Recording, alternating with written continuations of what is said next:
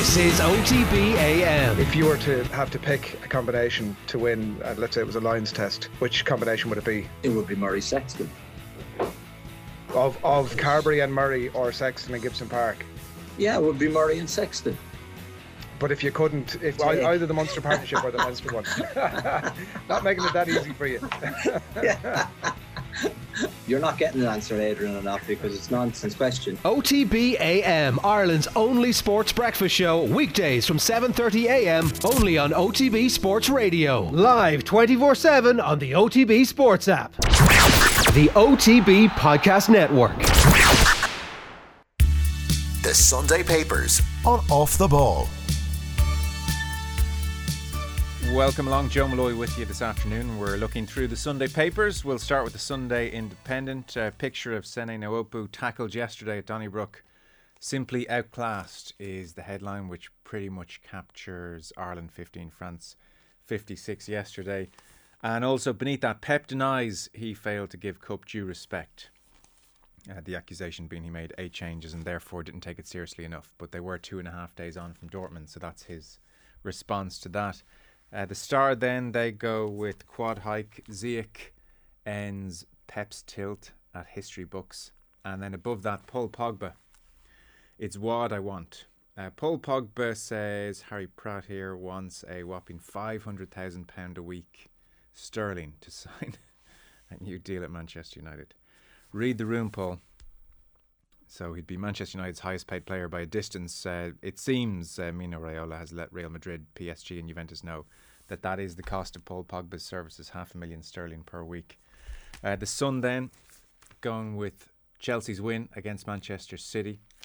Sad Pep's four trophy dream is shattered, and a beat that uh, above that, excuse me, Ole title still on. Ole Gunnar Solskjaer believes Manchester United can still pull off title miracle. He says stranger things have happened. Sunday World, Klopp out? Question mark. Essentially, this is owing to Hansi Flick confirming this weekend he is going to switch to the Germany job at the end of the year. So Kevin Palmer says that Bayern will test Klopp's loyalty to Liverpool. I'd be surprised if Klopp was tempted. Bayern is not really his uh, type of job, is it? He's more uh, well underdog in so much as Liverpool are underdogs. Uh, Sunday Times. City Dream shot down. Chelsea Ziyech scores goal to end Guardiola's hope of a quadruple, and De Bruyne limps off as well. Also, they have England and Spurs fear over Kane ankle injury. Jonathan Northcroft. Kane's ankle has been just an ongoing thing. I can't remember when he first damaged his ankle, but every couple of games or every couple of months you see Kane go down. There was a game a while back and he went down and his ankle was really bad and he just plays on. I think he's one of those lads that now has an ankle that he rolls all the time and just has to deal with it.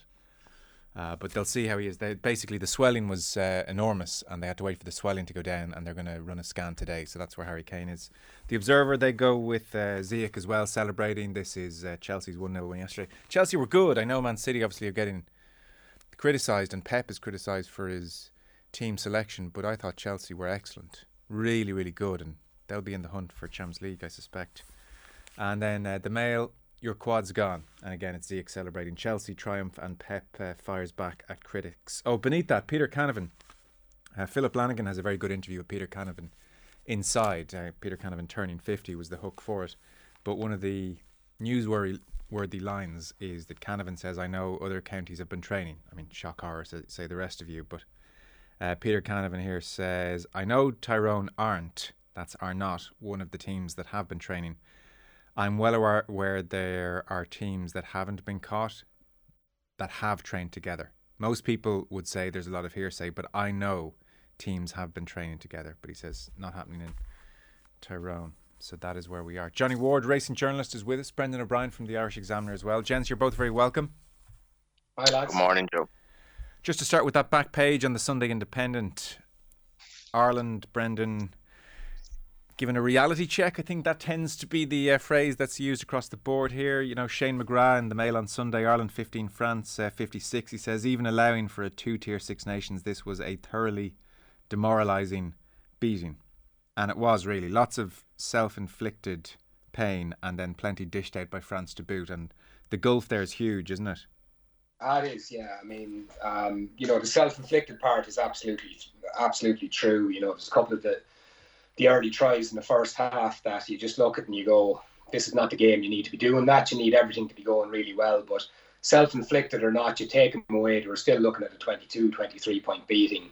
You know, if those little margins had gone their way. Um, and you know, there's a lot of talk during the week from the Irish team on the back of that um, defeat of Wales, 45 0 in Cardiff last week. That you know they weren't they weren't bigging themselves up, but they were you know we've trained brilliantly, we're as fit as we ever were. Um, they completely batted away all questions about the two tier six nations and you know the gap between the semi-pro French and the professional English, and maybe now we know why. I mean, um, reality check is exactly what it is, and um, Brendan Fanning's piece on page eight of the Sunday uh, Indo um, sports section is very good, and he puts it into perspective by z- zeroing in on a couple of players, and he mentions uh, Rose Bernadou and um, Claire Joyeux, who are two tight heads um, the first of them being um, a, a, colossal. I mean, it was it was it was mentioned in commentary yesterday by Hugh Cahill and I think Fiona Coghlan. They were they were saying just how physically big and powerful the French tight head was, and Brendan compares these girls who have come through playing rugby from seven, eight years of age, going up against um, a Lindsay Peat, who's 40 years of age and has had a fantastic career in basketball and GAA. Um, but the whole 10,000 hours thing, so many of that Irish team have made a transfer from basketball and Gaelic football and other sports, and um, they're amateur. The French are semi-pro. So you know, you look at those kind of things, and you know that's not to take away from what the Irish players have done by by crossing over. You know, they're they're a fantastic bunch, hmm. but it really does put into perspective. You know, it's amateur against semi-pro. Um, and it really does kind of put the focus back on, on, on, the IRFU now. I mean, where do we go with the women's game in this country? Um, I would say there's a moral case of we have to get to a, a case, uh, um, a situation where they are semi-pro. They have to be given a chance. I mean, you're just putting them out as cannon fodder against an England or a France or a New Zealand or a USA down the line. Like the moral case, and this is across a lot of sports now, are female athletes to be the best, they have to have the best conditions that the rest have as well, and they don't currently have that. Yeah, Shane McGrath picks up that point in the mail as well. The Welsh are dreadful. This is a championship shaped by professionalism. That means there are only two countries that can compete for this championship until other unions react. And given the carnage wrought by COVID 19, there are plenty of reasons for them not to do so. But there is a future for this team and this sport on a level playing field, and it's up to the Irish Rugby Union to even it out. It won't be easy or quick, but it will require investment and support and trying to absorb what nourishment there is in a defeat like this. So that's Ireland and rugby, and they play Italy next weekend in Donnybrook now. That game's been moved from Parma for COVID reasons, so they have a chance to at least finish third in the championship, which wouldn't be all bad. Well, Joe, just on before we move on, yeah. I mean, we information earlier um, a month or so ago. CJ Stander is is is retiring, pretty much unexpectedly. Um, you know what's CJ Stander? I don't know, but you know an average central contract, what three or four hundred thousand euros. I mean, the best player in the English squad, Emily Scarratt, is reportedly on thirty thousand pounds. So that's one professional men's contract. Um, that could cover an awful lot of the women's game, and, and we've had a lot of you know, um, pundits talking about how professionalism isn't the only answer. It goes a lot deeper than that. But that's one professional contract for for mm. men's rugby. Go an awful long way towards that women's team. Yeah, that's a fair point. Uh, Johnny, another uh, sporting organisation that needs to get its act together is the FAI. So I'm going to hold this up here. This is the Post Plus, and it's a picture of the Irish team returning from Italia 90. The headline is After the Goal Rush. And it's David Sneyd here, uh, two pages in the Post Plus, given, I think, a really good sense of where Irish football is and what it's trying to do across pages two and three here. I appreciate lots of listeners will be saying, oh my God, no, not more grassroots talk and not more Irish football talk. So we won't spend all day on it, but it's a very good piece and it gave me a really good sense of where grassroots football is in the country and what we're trying to do and where the FAI are trying to get to over the next uh, number of years. 2025 is when they say we're going to really see the fruits of all this. So, uh, give us a sense of the piece from your perspective, or what a- aspect of the piece you want to focus on.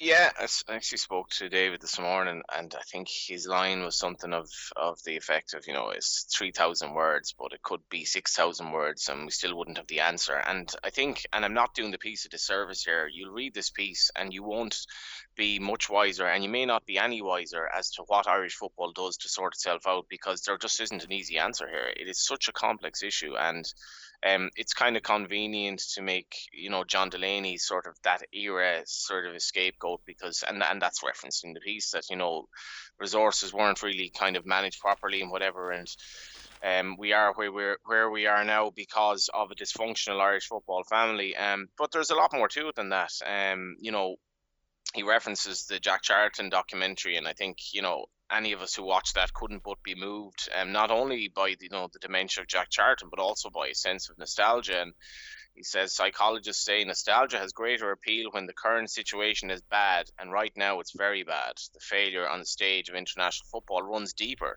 starting at the fault lines of Ireland's sporting structure that could take years to repair.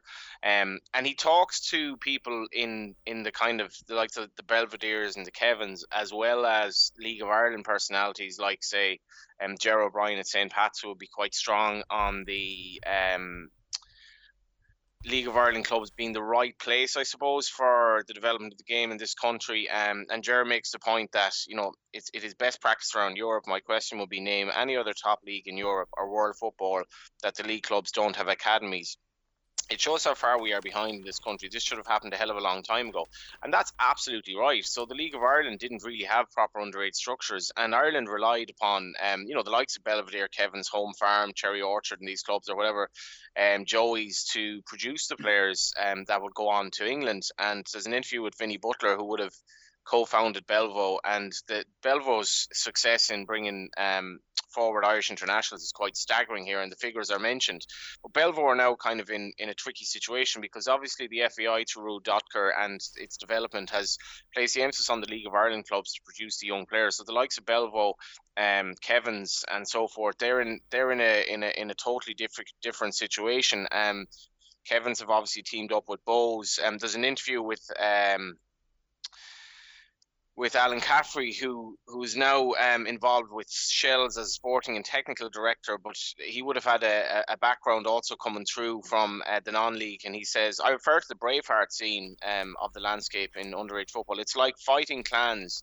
And everybody wants that little bit more power than the other, and they'll stab each other in the back to get it they certainly won't work together. Where are we now? We're kind of in a bit of a no man's land. It's toxic. The SFAI, the FAI, and the leagues fighting against each other. And obviously, then there's the background of the the trimmed FAI board. Um, and there's an interview with John Earley, who would have he would have been involved in the old regime and and and he he departed he uh, chairman of the schoolboy football association um, which is uh, the umbrella body for regional leagues with 900 clubs around the country. He resigned from the FAI board in the wake of the John Delaney stuff in 2019.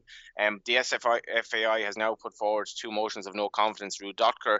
Um, so there's a lot going on. Um, obviously, the FAI is trimmed down, but I think this piece does a very good job because it speaks mm. to, say, Jack Byrne and Stephen Bradley. Stephen Bradley, I mean, there's great, great lines, uh, a really good anecdote about how. Um, Alex Ferguson came over to um, basically sign up Bradley, and uh, Alex Ferguson was due at the house in 15 minutes. Bernadette Bradley was beginning to worry, but not because the Manchester United manager was on his way. They were well acquainted by this point. Bernadette from Jobstown in Tallaght was already on first name terms with the three men in charge of the biggest football clubs in England, as well as Ferguson, Arsenal, Arsenal's Arsene Wenger, and Liverpool's Gerard Houllier were in regular contract, contact. It was 1999, and Stephen, her 15-year-old son, was the most sought-after prospect in Ireland. This was the year United did the treble, and Ferguson has always had one eye on the future. He wanted Bradley, a gifted midfielder, to be part of it at Old Trafford, but as Ferguson got closer to the house, there was still no sign of Stephen, he was on a street nearby playing football. Hmm. That's a lovely anecdote in itself because I remember talking to um, Johnny McDonnell about when, when he was involved in Belvo and he, he asked um, the Belvo under 15s how many of them had a football at home and only half of them had. So the, the days of the street footballer is kind of gone and that, that Bradley story actually belongs to another era. But it also belongs to another era in the sense of Bradley um, got a professional contract by 16. He was a millionaire by 18 Now that's that is staggering, but in the sense of the Irish footballers who now come through, and David references this, we have become an absolute irrelevance in the Premier League. The days of the Charlton days, where the Liverpool team and Man United with Roy Keane, you know, it was it was it was um, very common for Irish players to have a big role in the Premier League. That's completely gone now, and we've gone massively down the pecking order in a globalised league. And you can read this piece and come up with the fact that there is a solution. There might be five solutions. There might be no solution, hmm. but you know that we're not in a good place. Yeah, it's a very fair piece. It doesn't take sides. And so the genesis of where we are now is this player development plan in 2015. That's when this was all kicked off. Wim Koevermans was in, and now Ruud Dokter has picked up the baton. And so we have an under 17s, under 15s, under 19s, and under 13s National League. As you said, Johnny, the best young players are now going to League of Ireland clubs. And David talks to all sides. So, as you mentioned, Ger O'Brien, who's with St. Pat's, he's their academy director. He's saying, this is absolutely the way we have to go. As you said, name any other top league in Europe or world football where the main league clubs don't have academies. And David Sneyd in his piece here points out last Friday week, the FAI and Dokter got a glimpse of the future. This is what they want happening. This exact situation where 18 year old Darragh Burns scored St. Pat's second goal in a 2 0 win over Derry City. It was the teenager's first senior goal and came after his promotion from the under 19s National League where he'd scored the winner against Bohemians in last season's final. So that is the FAI dream here. Someone like a Darragh Burns playing underage for St. Pat's and then mm. a smooth pathway, which we've never had, a smooth pathway through to League of Ireland football. And, and for them, that is the vision. But then you have Vincent Butler, as you said, of um, Belvedere, you know, 230 Irish internationals through Belvedere, and he's sitting there over uh, a coffee at Glasnevin Cemetery. It's almost appropriate. He's at a cemetery. Yeah. And, you know, he's saying, like, we're goosed here. He said, the FAI are systematically destroying a club like Belvedere. It makes no sense. We have had no under 14 or 15 team in 2020 or 2021 seasons. We'll have no 14s, 15s, or 16s in the coming seasons. He says the League of Ireland are taking 480 12 year old boys at their next intake. That's astonishing. There's nowhere near that number of players who would be in any circumstances elite, particularly at 12 years of age. And you have uh, John Earley from the Schoolboys Association saying, you know, there needs to be somebody who understands the kids here want to play football, GAA, rugby, other sports, instead of having to decide at 12 to go into a League of Ireland academy and, and on it goes. Mm-hmm. And, and the other point, Johnny, and this is maybe a key point, and Brian Kerr, I thought, hinted at this in the fallout of the Luxembourg game it comes down to money. So you have Vinny Butler there and you have Belvedere who have a track record, and you have these League of Ireland clubs who have never been the most stable of entities.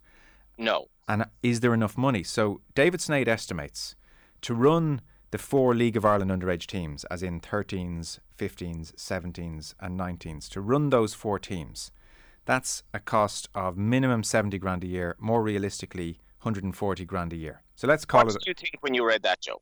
Uh, I thought about a hundred grand a year. I could see how yeah, each team would cost twenty five grand a year.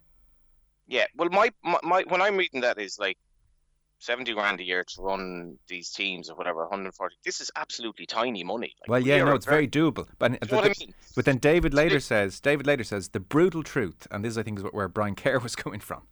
The brutal truth is that League of Ireland clubs are chasing their tail with the demands now placed on them by the FAI. They get annual support of ten and a half grand per club from the FAI, and then they'll get forty to fifty grand from UEFA.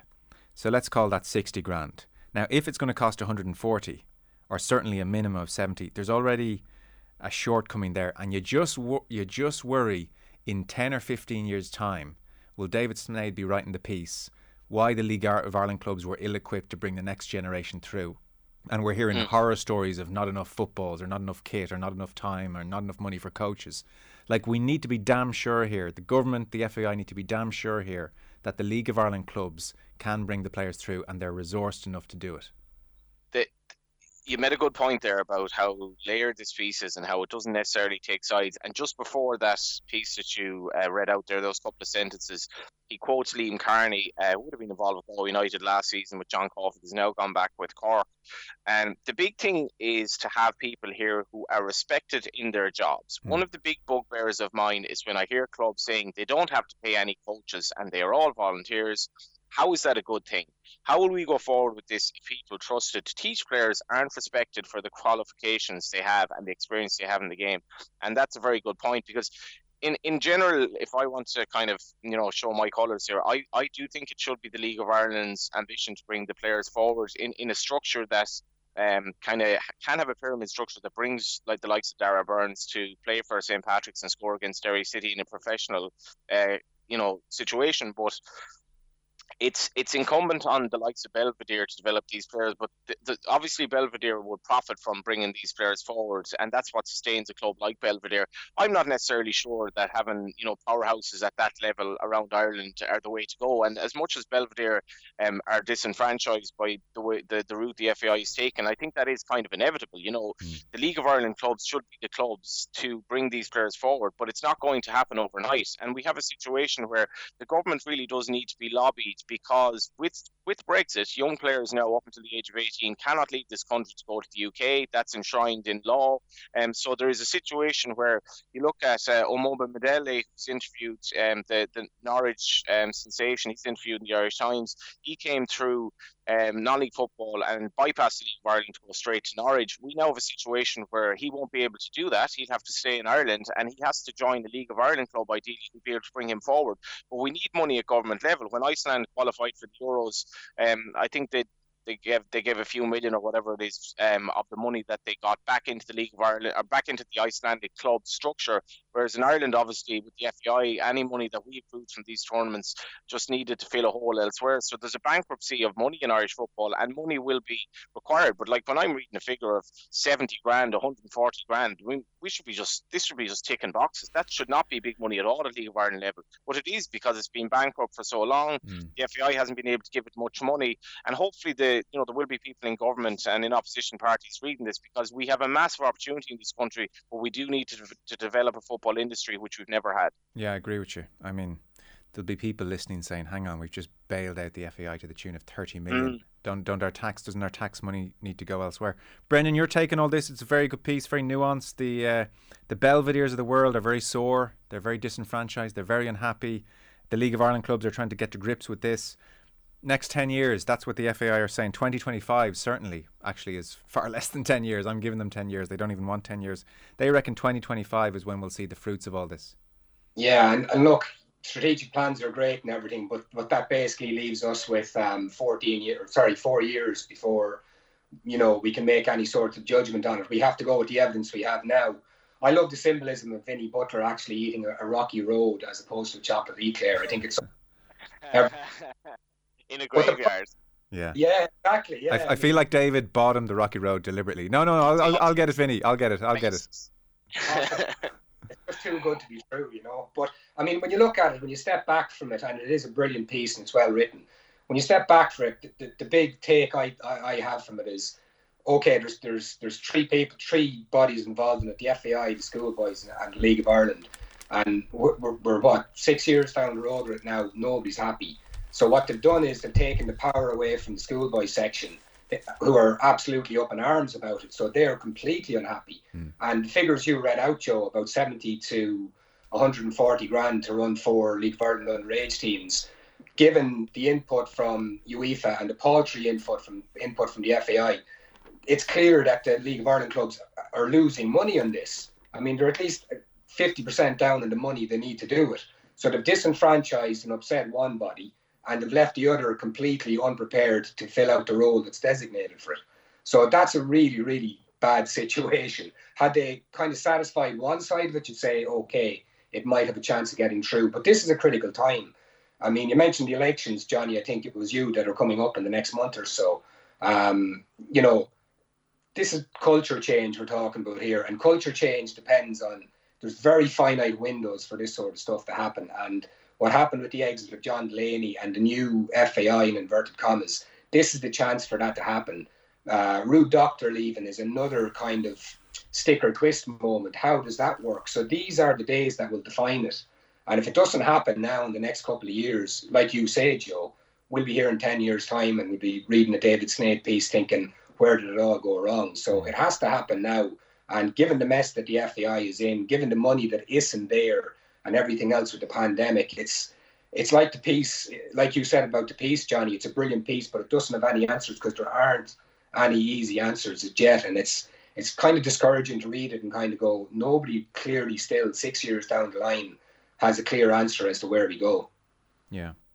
Johnny, brief uh, final words. You mentioned the Andrew Omobamidele interview, page eight of the Sunday Times with Paul Rowan, making a real impact at Norwich. He's played the last couple of games. He'll be in the Premier League next year. Came through at Leixlip. His coach, Kenny Malloy, remembers him at nine years of age, didn't even have a pair of boots.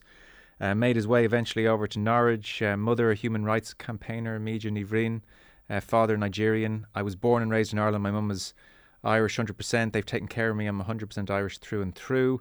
Uh, we suspect he'll be involved in Stephen Kenny's uh, summer get together. So, another promising player coming through. And there's a sidebar on a generation now of Irish players with Nigerian heritage doing great in the game this is something that absolutely fascinates me, Joe. I, I, wish we had a two hours to talk about it, really, rather than two minutes. And um, I'm obviously conscious that we have a lot to get through today. But um, I was talking to Anil Reynolds during the week, who's obviously involved in Ireland under 21s. I knew he was very much a fan of this kid, and uh, we were on the LOI Central podcast or whatever, and I said to him, "What Irish players, you know, are you really looking forward to?" And then I said, "Can you spell them?" Because I knew that the names he was going to mention are not traditional Irish names mm. necessarily, and I'm over Medeli, and uh, has just made an unbelievable um, you know impression already at the year at the age of 18 but the you know I was walking through Galway City because I was down to the the Galway United match on Friday and as I was walking through the city on Friday I I was immediately kind of greeted by you know people around Eyre Square or whatever and Galway trying to you know get through the pandemic and see who's around. But there were a bunch of six or seven black kids um, kind of in a, in a group together. And it got me thinking how these kids are integrating into society. Like do they integrate very easily or will it take time? Do black kids hang around with black kids and so on? And i suppose my point is that the, the sons of immigrants have made an unbelievable impact um, in football. And I, I was referencing this in relation to United as well because we had Wilson Waweru, Carlton Obazunu, Mikey Place, um, Francely Lomboto who've all come in and made a massive impact at Galway United. And the figures for me, because I'm, I'm trying to figure out why are these, you know, sons of Africans and sons of Nigerians, and why are they making such a big impact? Because the, the figures can't be that high for these kids. And this is Paul Rowan's uh, piece today, where he says much of this has been driven by the economic boom and the Nigerians coming into Ireland, but it is still an extraordinary haul given there are only 17,000 resident Nigerians in the country according to the 2011 census. Now, mm. that's probably changed, but these kids are making an unbelievable impact. And this piece actually kind of looks into why they might right, and some of it is to do with background and that maybe they have they have to kind of prove themselves more in a society that's a little bit different for them as as a as a black kid growing up. But um, our our future in Irish football is going to be so reliant on these kids and you know the, the progress that they've made. And I suppose a final point on it, I, I spoke to Johnny Glynn who would have won the FAI Cup with Galway United back in 1991 this morning. I was just asking him in terms of the, the sort of figures in Galway said we have three kids with um, African heritage at under 19 level and five at under 17, and that's in Galway alone. And every League of Ireland underage team photo that I see now, you always have like a young black kid, and I I'm really really proud to see this. I think the integration is something maybe that we haven't looked into that much. Do kids mix as freely, or do they mix more by by their background or whatever? That's obviously a long story, but um, you you'll see more and more Irish teams with young black players and um, it gives me great pride to see that because I, I, think it's something that um, we, we've done quite well, but probably haven't really spoken enough about how well we've done it and how well integration is. Yeah, I agree with that totally. I really do. Sport is at the cutting edge of integration as well. It's one of those great arenas where it happens, and we're headed towards a very multicultural. Uh, team, and you're seeing those first generation kids come through in all facets of Irish life. You know, the arts as well. It's exploding, and it's, uh, as you said, Johnny, beautiful thing. Uh, truly no place for young men. Something totally different. Don't just spend much time on this. But I mean, if uh, the face of Irish football is changing rapidly, the face of snooker is not changing at all. Uh, this is just extraordinary. And it's a short piece. Like I said, we don't need to dwell on it. Ben Bloom in the uh, Telegraph. Basically, the uh, World Championships are starting, and it's all the same names. Uh, so he says tennis is Federer and Williams, football is Ibrahimovic. American football is Tom Brady. But for aging talent defying their years, there is no rival to snooker. He says attempting to predict the winner of the World Championship is not only an almost identical task to a decade ago, but remarkably, it's not too dissimilar from the turn of the century. Uh, Ronnie O'Sullivan, who first won the title in 01, is a top seed. John Higgins, The man he beat 20 years ago is ranked number five. Neil Robertson, Mark Williams, Shaun Murphy, Mark Selby, Stephen Maguire, Barry Hawkins were also present in 01 and are still among the game's top 12 players. Right now, snooker truly is no sport for young men. Just one player in the world's top 16, a 21 year old, has turned professional in the past decade. One player who's turned pro in the past decade is in the world's top 16. The class of 92, O'Sullivan's, Higgins, and Williams are approaching their 30th anniversary as a, a pro on tour. So, uh, pretty extraordinary. Now, they are all saying, Brendan, Judd Trump is saying it, and Barry Hearn is saying it. They're saying in 10 years' time, at least half of the top 16 will be Chinese, that that is coming. Barry Hearn says that. But, like, for the last 20 years, you were on fairly safe ground tipping Ronnie.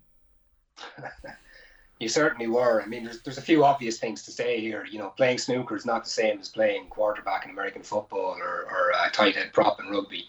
Um, you know, you might get a touch of tennis elbow from from raising the glass of water, but um, it is quite astonishing for for a sport to have this kind of consistency. And of course, this comes in the back of Ronnie O'Sullivan's claims last year about um, the dearth of talent coming through. And in true Ronnie O'Sullivan talent, uh, fashion, he he basically went in with a two foot tackle on the youngsters. And then following that, if you remember, Cork's Aaron Hill beat him in, um, I have it written here, is it the European Masters. So, you know, there is a bit of background to this, but it is quite astonishing. And, you know, snooker hasn't changed. I mean, it's it's still refreshingly the same sport to be all tuned into when Dennis Taylor won back in the day. Uh, nothing much has changed about it from from a visual setting, you know, a few gimmicks aside. But, um, you know, it is in for a sea change. And it'll be actually fascinating when, I mean, we've seen with a number of the Asian players coming through in the last even 20 years. I mean, this isn't a new thing. It's been, it's been coming. But when when that balance of power does tip in the manner they're talking about here, I mean, what impact will that have on the sport in terms of um, you know the the viewership is already quite old. They've mentioned in the piece as well. So it's just a, a fact of life that if you're turning on to snooker and there's players from the UK and Ireland, you, you're more inclined to watch it than if it is you know eight or ten of the top 16 guys from China. There, there's just less familiarity with that. There's mm. cultural reasons for that. Um, so it will be interesting to see what snooker does to to um, not combat that, to kind of embrace that and, and use it to their advantage. Going. Well, if the idea has been thrown out here, or, or all we have to go on, then I think they're in trouble because uh, Judd, yep. Judd Trump says maybe we could change the way we dress to make it a bit more appealing. Teenagers don't want to be stuck wearing a dinner suit to play snooker. Like, I'm not sure that's going to get it done. I guess, Johnny, the way uh, snooker might look at it is well, if eight of the top 16 in 10 years are Chinese, that's a billion eyeballs we suddenly have. Snooker will be bigger than ever. It just won't be here. Absolutely, yeah. Um, and uh, I, I think that probably is. I think in terms of Judd Trump's thing, it's maybe like changing the color of your car. If you know the engine doesn't work, I don't think it's going to make much difference to the product. Um, but it, it's fascinating. I mean, and when Ronnie is gone, and if if Ronnie ceases to become kind of relevant, it'll be interesting to see how um, sport, how the sport in Britain and Ireland kind of progresses because it's it's um, I think one of the issues with this is, and I, I, think cricket may have, have a problem with it as well, is just people's attention spans and their mm. ability to watch something so long with so little happening. And it's a problem in racing as well why would people go to a race meeting when in half an hour the sport takes place over a minute and a half? You know, so this is going to be a big issue. People don't have the attention span to sit down and watch a football game without spending half of the game on WhatsApp or on Twitter talking about it. Just don't have the attention span anymore. These are probably people in their 30s and 40s. So whether the kids or tomorrow have the attention span to watch a snooker match that takes place over two days is something that uh, I can't answer. No, it's true. It's always striking. I find Brendan lately when you're flicking around on your phone and you've got your laptop open and you're channel hopping and suddenly you come to a game of snooker it's like time is standing still. Like you have to almost resubmerge back into this pace of life. So i don't know i mean would you sit there and watch? but then again if you if you get into it and you get a really good snooker match i mean the reward is there but getting into it's tricky. But I find that Joe, even if you expand that out, if it comes to a Wimbledon or a Tour de France or some of the say minority sports yeah, that we golf, very true, golf as well golf golf is a perfect example for me personally.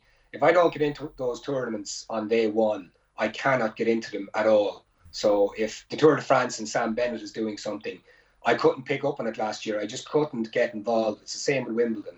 For whatever reason, I miss the start of it every year, and I just can't get myself into that place. And that happens on a, a microscopic level every time you put on a football match or a rugby game. I think, you know, I've got into the habit of just putting phone in a different room. It has to be done. Mm. Like Johnny mentioned, mm. cricket, cricket fan. I mean, you know, God be with the days when you were a student or whatever, you could actually spend five days watching the cricket. And even sports like snooker have looked at, le- at ways of, like cricket, a shorter version of the game, of making it more um, amenable to the younger audience and to the two screen audience. But it's a very delicate balance because, you know, how much of the, the product do you take away by trying to make it, um, you know, 21st century friendly? So, you know, there's no like the FAI. There's no there's no easy answers. Yeah, it's in a bunch of sports, even rugby. The, yeah. fir- the first three minutes, four minutes yesterday of the match at Donnybrook, it was just like scrums being reset. Yeah, it was so bad. dull. And there's time to watch Pro 14, and it's just scrums being reset. I was talking to Matt Williams about this. He says down around Australia and New Zealand,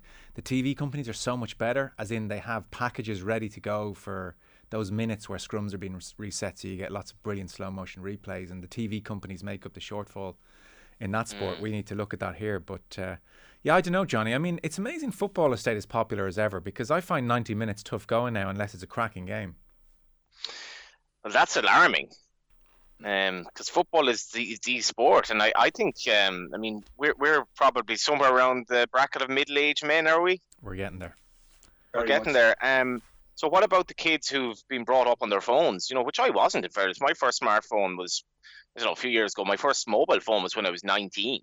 But the kids who've been brought up through social media and been on their phone much of the day, um, are they able to watch uh, a League of Ireland game for 90 minutes? Probably a bit of a struggle. Mm, yeah, I don't know. I will. Uh, I will often now hit pause at kick off, wait 15, 20 minutes, and then hit play, and then you zip through uh-huh. the ball being able to play. It, that's not good. So that's like watching, you know, when people used to watch the American football games the following day because they could flick through the ads, yeah. or you know, maybe the housewife who wants to watch her show now, but she, she won't watch it live because she's just so annoyed by the ads that yeah. she watch it the next day and she can get her salacious gossip or whoever, you know. But it's like, you know, I, I I'm always minded of Tommy Tiernan when um Luke Ming Flanagan got him to when back in the day when you know Ming was like a kind of a joke politician before he actually became the powerhouse that he is, and he he wanted to do a bit of a fundraiser in Galway, so he got Tommy Tiernan to organise um, a, a, comedy you know uh, gig for for Ming's supporters and to raise a few bob. And Tommy Tiernan was like thinking, what what would Ming's supporters be like in those days? And he said they were probably at home on the couch smoking, watching the snooker. I was like, I wonder could they watch it now. Yeah well, so that's uh, how do we get onto that? Oh yeah, snooker. Sorry, yeah, we were on snooker. We were on snooker. So that's uh, page twenty-one or page nineteen of the Sunday Independent. There's lots of horse racing coverage, Johnny, across the papers. I guess as a racing journalist, you're happy to see this. There's Tommy Conlon paying tribute to Rachel Blackmore. David Walsh is looking at how Irish racing is leaving English racing in the shade and not coming up with easy answers. And I know you like Denis Walsh as well, talking to another female jockey, Sarah Kavanagh in the uh, Sunday Times. So, what do you want to give us here, what do you want to say here? Yeah, I like we never even mentioned, you know, in the we have the Sunday Indo here in the the, the front cover. Um, we have basically the, the simply outclassed or whatever. But I, I think it, the fact that Joe, you didn't even mention that, you know, an Ireland women's rugby game is by far the biggest story, um, in terms of how female sport is progressing. You didn't even bear that worthy of a mention. That's an indication of where we've gotten with this. And Do you know what part of that is, Johnny? I'm I'm just not doing that anymore. I'm just mm.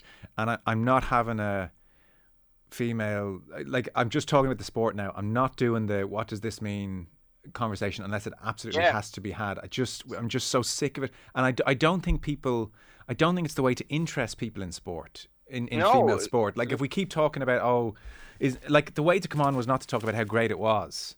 The way was to come on and talk about how rubbish Ireland were.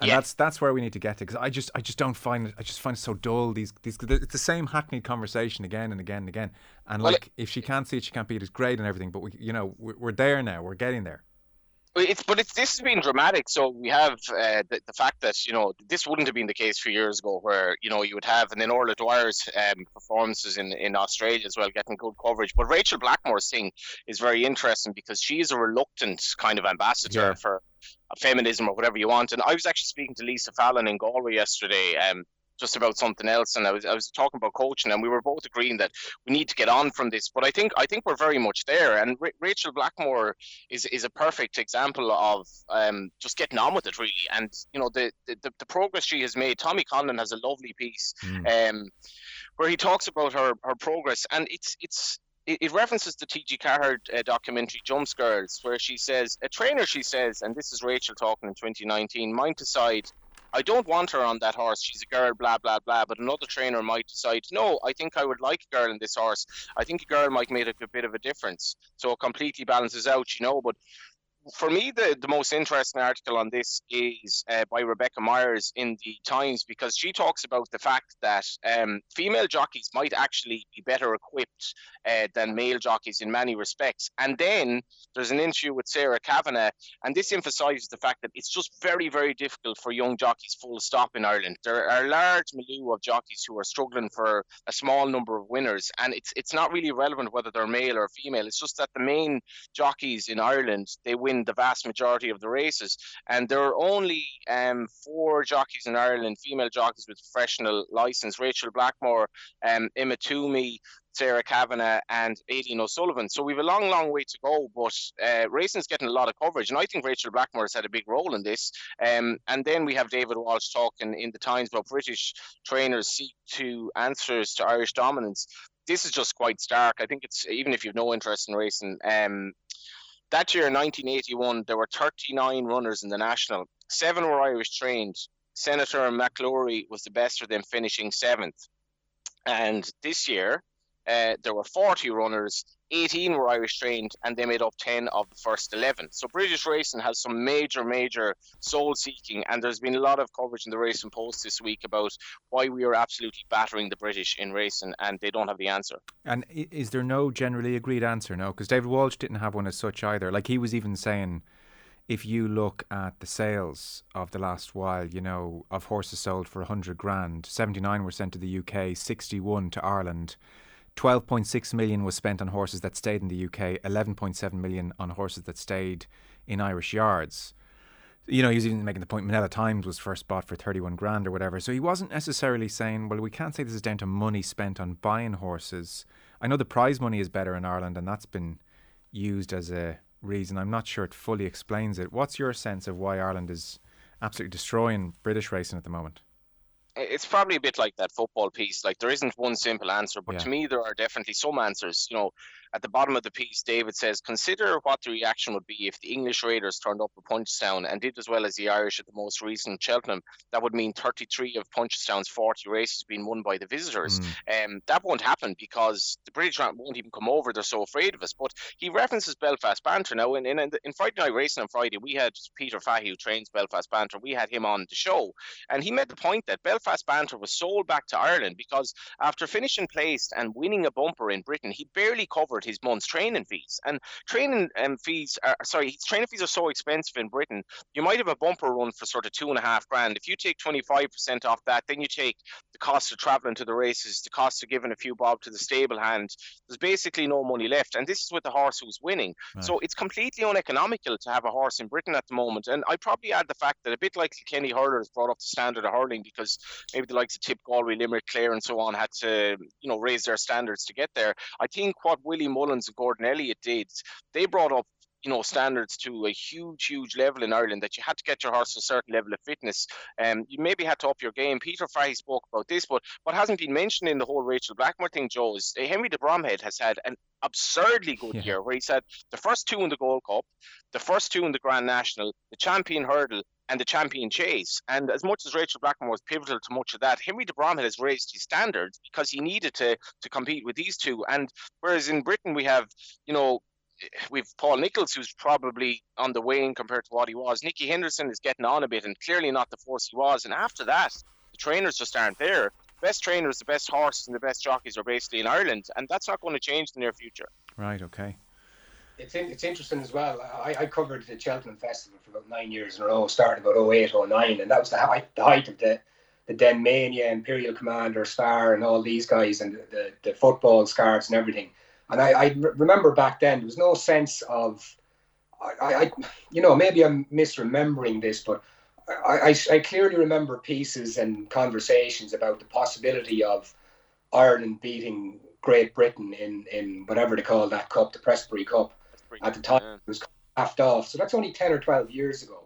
And you mentioned as well, Johnny, I mean, you know, the Paul Nicholls back then was obviously winning Gold Cups. Nicky Henderson was maybe the height of his powers, but it, it seems to have flipped very suddenly. But uh, like, I'd be interested in your take on it, Johnny. I mean, one of the conversations in Irish racing is that, you know, the big yards, the big trainers, and the amount of winners they have. I, would love to see the breakdown of of the winners from Willie Mullins, Gordon Elliott, and now Henry de Bromhead, because isn't that an issue in Irish racing as well? That there's plenty of trainers on the Irish side of the RAC that just can't keep up with those guys.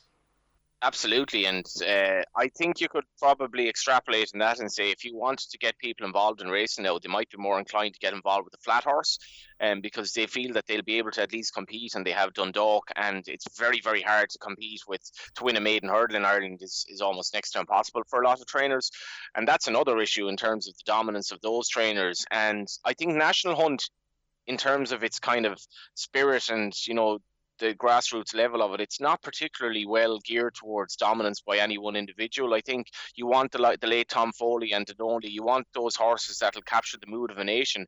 Um, and I think Rachel Blackmore has probably captured the mood of a nation. But whether horses do it as much as they did in the days when you know um, it was a proper underdog sport, that's another question because we can probably the sport could be a, a victim of its success in Ireland in the sense that we don't want it to become too dominant. But the bottom line is here: we absolutely we absolutely absolutely need British racing to be strong. We need it in terms of our exports, we need it in terms of competition, we need it in terms of the market. And British racing being in a bad way is not good at all for Irish racing. And Brexit will raise further questions in that regard. And as much as the Grand National got a huge uh, TV audience, how much is the British public's attitude to racing with an increasingly urban environment, with an increasing, you know, concern about animal welfare? How how strong will racing be in 10 or 20 years full stop with horses dying in jumps races and so forth i don't know but the trends are very very worrying mm. the rachel blackmore story is interesting as well in terms of that media kind of space that they hold i think because you know even the, the years i was covering cheltenham um, you know another willie mullins win another uh, gordon elliott win you know another win for um, the O'Briens or whatever. And and every time a major trainer was winning, I was there as a kind of a colour reporter. So I was looking for the you know the underdog story that you talk about, Johnny. And you get to the seventh race in the day, and it'd be all Willie Mullins or Gordon Elliott or Henry de Bromhead, and you're kind of scratching around. And you've had AP McCoy go, you've had Ruby Walsh go. You talked about the animal welfare thing. So the Rachel Blackmore um, story, even when you take away the the the you know, the fact that she's a woman. It's a new personality coming into the game, which I think is racing, and it really does need that. I think. Well, I think I there's say, a there's a palpable sense of relief almost, isn't there? Like yeah, there's, there's yeah. Cheltenham last year with the COVID stuff. There's the Gordon Elliott story. There's yeah. the doping issue, which has really blown up now. I mean, you mentioned it, Johnny. It's been a bad old time for racing, and so there is a palpable sense of relief that a Rachel Blackmore emerges in the last couple of months.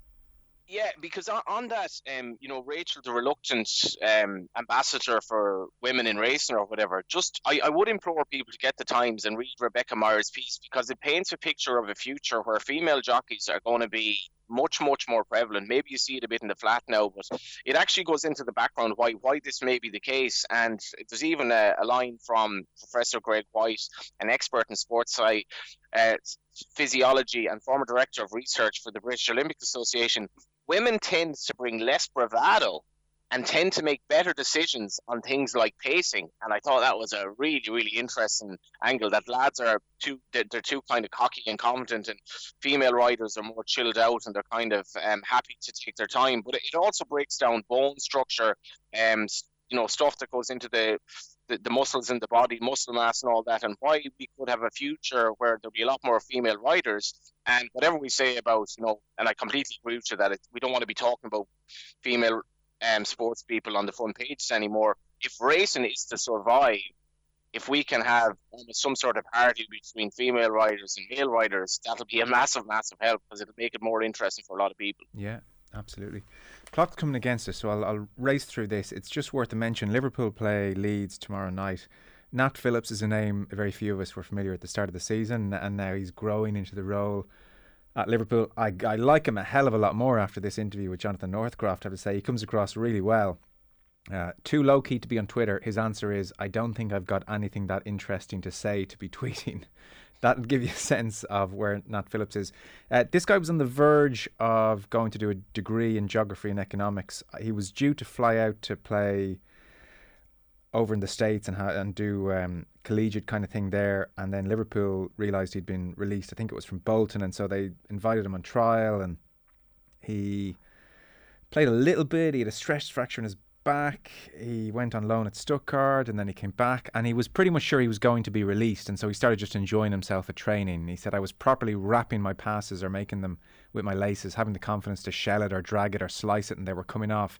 And Northcroft says here it enabled him to show his ability on the ball, perhaps the one area where Klopp had doubts about his game. And, you know, he's kind of come in and he's growing into it. Like he says at the Real Madrid game, I could have done better with that ball over the top to Vinicius in the first leg, but I washed it back. I was half a second too late. I realised I needed to drop. In the second leg, I was alert to it. As soon as their centre backs got time on the ball to pick their heads up, we dropped to be in position to defend them. And he's talking about learning all the time. And again, in a very likable kind of way, he says, The boss sees himself in me, first division brain, third division feet. Um, That's a great line. which is really good. So Klopp seems to really like him, and they, they get a sense he's learning, and he seems to have his head really screwed on. Yeah, did you want to take that one, Bryn? Yeah, no, he's, he's an interesting guy. It's funny that you mentioned Real Madrid game because um, it's funny about, you know, perception is a very funny thing because every time he did something, I felt I was looking at him through the lens of uh, a Bolton Wanderers defender. Mm. I, I found I was being far more critical of him. And he mentioned that goal and the positioning, and I was like, yeah, Bolton Wanderers defender. You know, it's funny because we have this kind of, um, you know, we're, we're, we're used to now players not coming through this kind of avenue to the top of the game anymore. And I was thinking as well, watching during the week, of like, you go back to the day Ian Rush coming from Chester City and stuff like that. It just doesn't seem to happen anymore. And obviously they're very different different routes. I mean, Ian Rush was clearly a guy who had a, you know, he was destined for the top. But guys coming from that lower level, it's kind of a Royal Rover story that we don't see anymore. Um, so it's it's an interesting one in that, and you know, you'd wonder what's going to be the future from when when the three other lads get back fit. Um, yeah. But I mean, he's done everything he has at the moment, and Klopp seems to be. I mean, what else can Klopp say? He has to, he has to bolster the guy, especially if confidence was an issue going back in the day. But um, it's a great story. Yeah, it is. It, it, doesn't, as you say, it doesn't happen as well. And the the thing you made about the point you made about Twitter, Joe, where it's too low key for Twitter. I did mean to say this. I looked up. I wasn't sure if Rachel Blackmore had a Twitter account either, because that is just not her style. And like I've done interviews with Rachel Blackmore where she is not easy to deal with. She really wants like to, to the message to to kind of, I suppose, portray her in the best possible light, but she is really single minded. And I, I, grew a lot of respect for her because she'd be conscious of what goes into interviews. And she's like, if I'm doing this, I want to do it properly. But uh, she's had two tweets all year. One of them was in, sorry, two tweets in the, eh, since the start of February. So she's had no tweets since 20th of February. And her last tweet effectively was, remember Jack Tyner, the, the late writer on February 6th. Twitter just isn't for her. And the Nat Phillips thing, I just don't have anything interesting to say. I think a lot of of people, including myself when I was on Twitter, we could learn from that because a lot of the time you just don't have anything to say. No. Generally, Twitter's just bored journalists, isn't it? Yeah. it's an hour It is, yeah. Uh, phenomenal fella on page 14 of the Sunday Times, Keith Higgins. Like one of the truly great footballers, 16 seasons with Mayo, 90 appearances in the league, 75 in the championship, more than any other player around this time. And really, and the picture's great. It's Denis Walsh here with the interview. Really, it has Keith Higgins looking adoringly at his hurl because, as brilliant as he was at football, really he just wanted to be a hurler and has been a hurler the whole way through. His father, Peter, a hurling fanatic from Mount Bellew in Galway. So basically, the story, Brendan, here is I know you picked this out and you really liked it.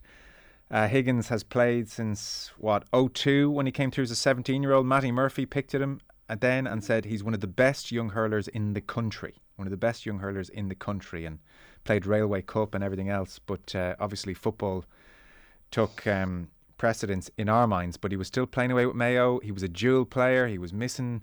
you know, he's sometimes playing two games a weekend, and uh, basically he'd retired from the football, as we know, and he'd retired from the hurling, and he's after getting a phone call, and they've twisted his arm. So, 36 years of age on Tuesday night coming, Keith Higgins goes back to train with the Mayo hurlers for his 19th season. Yeah, and and what struck me reading it, Joe, was you know, God, the dual player thing. I've written about it far too many times down the years as well, and um, but we always see it through the prism of the strong counties, or at the very least a Laois or an Offaly, you know, one of the mid-range counties in, in both sports. So yeah, okay, dual dual player, but you know, I mean, uh, Denis talks about um, Keith's dual role status, and and the, the start of it is perfect you know the way the way Denis talks about it. Um, you know, people who had never seen him play accepted he was brilliant. Hmm. Searching went uncontested for so long that nobody questioned it or doubted it. It was true. I've never seen Keith Higgins play play hurling. Same. You, you know, that's it. So, but I always accepted it as like this guy's a phenomenal hurler. You know, something you drop into the mm. conversation over a pint in the pub, like, yeah, he's a better hurler than he's a footballer. oh yeah. you know, you have that that position of authority over it. But it's just an astonishing story that a guy like Matty Murphy, who was, you know, so um, Matty Murphy is a, is a big hurling man, knows his hurling. For him to say he was in the top young hurlers at the time, this is in a county, as Denis explains, where there are currently four hurling clubs, never more than six. You know, um, much of Mayo is a wasteland for hurling. I have a brother living up in Westport, and um, I found myself up there the odd weekend off during the summer, and uh, there might be, a, you know, some Wimbledon might be on or something, or a World Cup pool game between Ghana and Iceland or something, and there could be a big hurling game on, and you'd have to go from one end of the town to the other to find any bar with the hurling on. So it's it's you know it's just not a conducive environment mm. for somebody to be a top level hurler. But I mean, I think you're right in pointing out the photo as well. The photo really sums it up. It's it's you know if that was his daughter or his wife or something, you know, you'd kind of go see it. But it's just like, uh, you know, after all this time being, you know, being known as the footballer, he can he can give back um, a little bit of time to the hurling. So it's a lovely story. Yeah, find someone who looks at you the way Keith Higgins looks at the hurling and all that. yeah. We might get a chance to talk about Joe Brolly's piece, you know, yes, where he's I was, talking I was, about East I was just going to bring it up, um, actually. So to, to sum this kind of up, so um, there's no Paul Kimmich then Kimmage in Sunday Independent. There's a lot of lines, and there's the rugby, and then there's uh, there's Neil Francis and there's Joe Brolly. I would say you get the slightly pessimistic versus the more positive outlook, Johnny. Uh, Neil Francis is saying, you know, the theory that Ulster can be good for Ireland qualified players is built on a guarantee of social stability. And he talks, you know, with worry as we all have about the situation up there. And there are 13 players in the squad who are uh, Republic born and they've gone up there. A lot of Leinster players have gone up there. And, you know, he says, uh, the only cloud on the horizon is a sustained return to violence. If that happens, all bets are off. And two pages later, you have Joe Brolly, and, and we had um, a couple of the members of this club from East Belfast GAA Club on a while back talking about how, well, it's I mean, it's just the most amazing initiative. It's about community. It's about it's you know East Belfast, and you have people there from Protestant unionist backgrounds who don't know a thing about GAA getting involved in the club, and, and that is very much their aim. I mean, to to capture the most grim aspect of maybe the last couple of weeks, Johnny. There, he has a quote towards the end when a reporter was asked, or sorry, a reporter asked a, a, one of the young rioters why he was rioting, and he told him because they won't let us bury Bobby Storey. End yeah. quote, uh, which just shows, you know, the ignorance that's been harnessed by cynical old men up there. And uh, but but East Belfast GAA, like Brolly makes the point effectively in his piece. Belfast is a beautiful place and it's a safe place, and that's not going to change. Yeah, it's uh, there, there, there. are sort of links between the Keith Higgins thing and the Joe Brolly article because Keith Higgins talks about you know trying to get hurling going in Mayo, and for me the GAA has has failed in in, in the sense of getting hurling um, played around the country because hurling is basically the greatest field sport in the world and it's ours, and we can't sell it to areas like Mayo, um, and now we have a situation where hurling's in East Belfast and football's in East Belfast. I think the other failing of the GA has been to sell it to the Protestant community in the north because it's basically a scandal how few Protestants in Northern Ireland play Gaelic games. And I've been on the show about this before.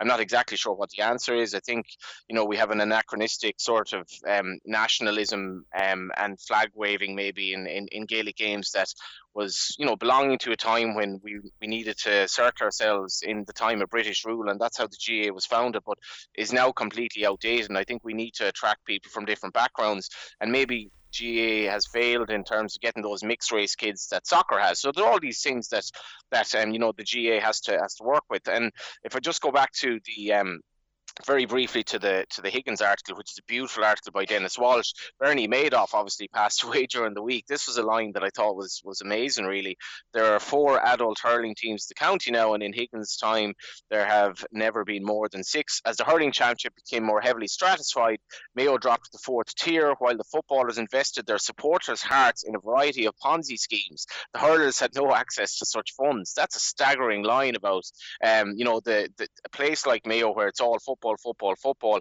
And Keith Higgins is an outlier who loves hurling. His dad is from Mountbellew, which is more or less where I'm from, which incidentally itself is a football area, not really a hurling area. Joe Bergin country and so forth. Um, so hurling in North Galway wouldn't be that strong, but we, we do have these pockets where like Ballygar where where these um, kind of hurling clubs thrive. But the Joe Brolly piece, um, obviously Neil Francis talks about as well. It talks about travelling through the north on the 12th. Somehow Neil Francis didn't realise it was the 12th of July. That seems to be the premise of the start of the piece, which I find absolutely amazing. I mean, we've all seen the episode of Derry Girls, but if you're in the north of July and the 12th, if you're in the north on 12th of July, you'd probably realise it's 12th of July. But Frano didn't, and he had to be told by a cop that he probably better go home via Sligo. And he Do you know what? Of, anyway, you know what, that, though? That I would be exactly the same. I'd be up there, and if I, I just it's just not my world. It's just never something I gave a blind bit of heed to. If I was stopped up there and someone says 12th of July, I'd, it would take me a few seconds to realize what they're getting at.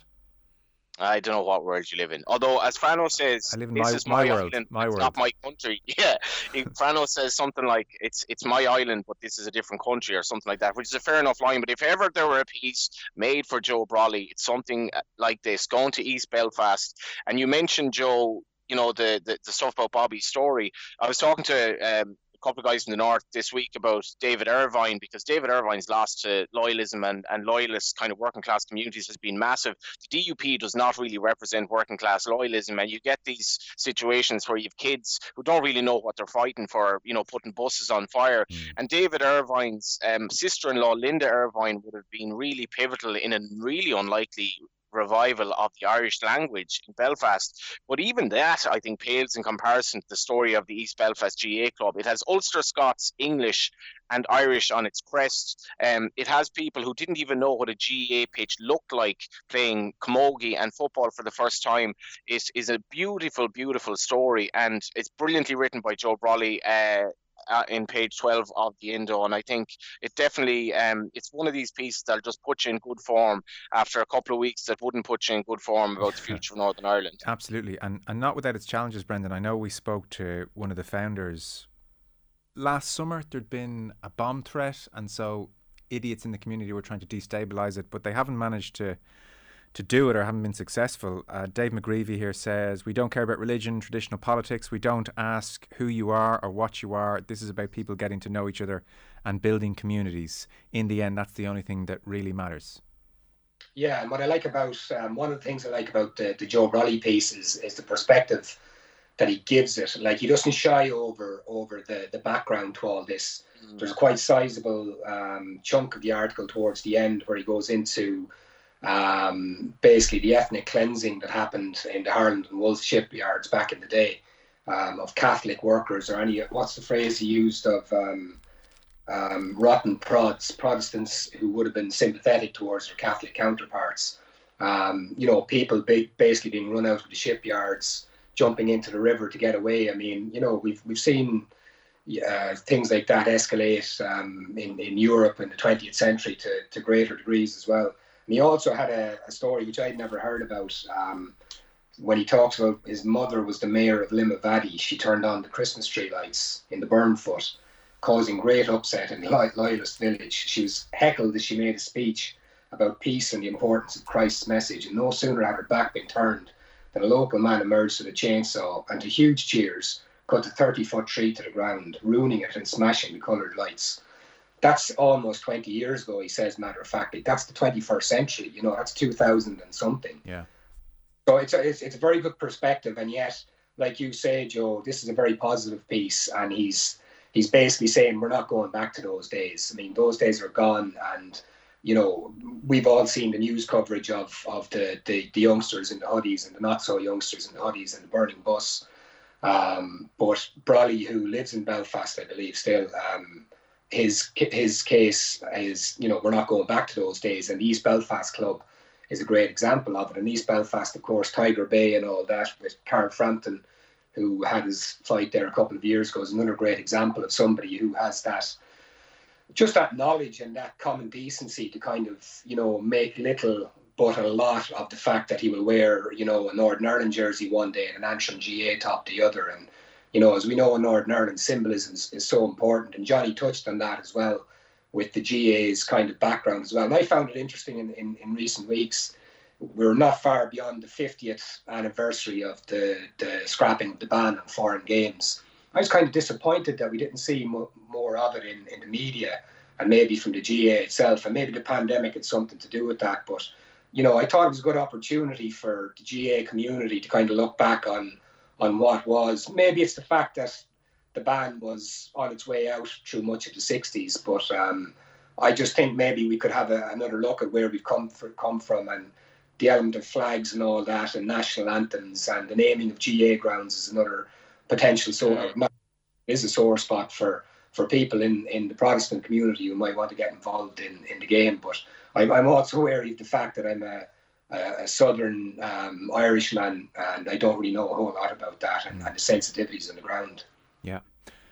Fellas, really enjoyed that. We're out of time. Johnny Ward, racing journalist, Brendan O'Brien, and the Irish Examiner. Thanks so much, guys. Appreciate it.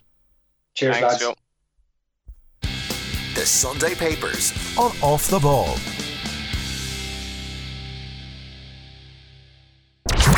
That was an OTB Podcast Network presentation.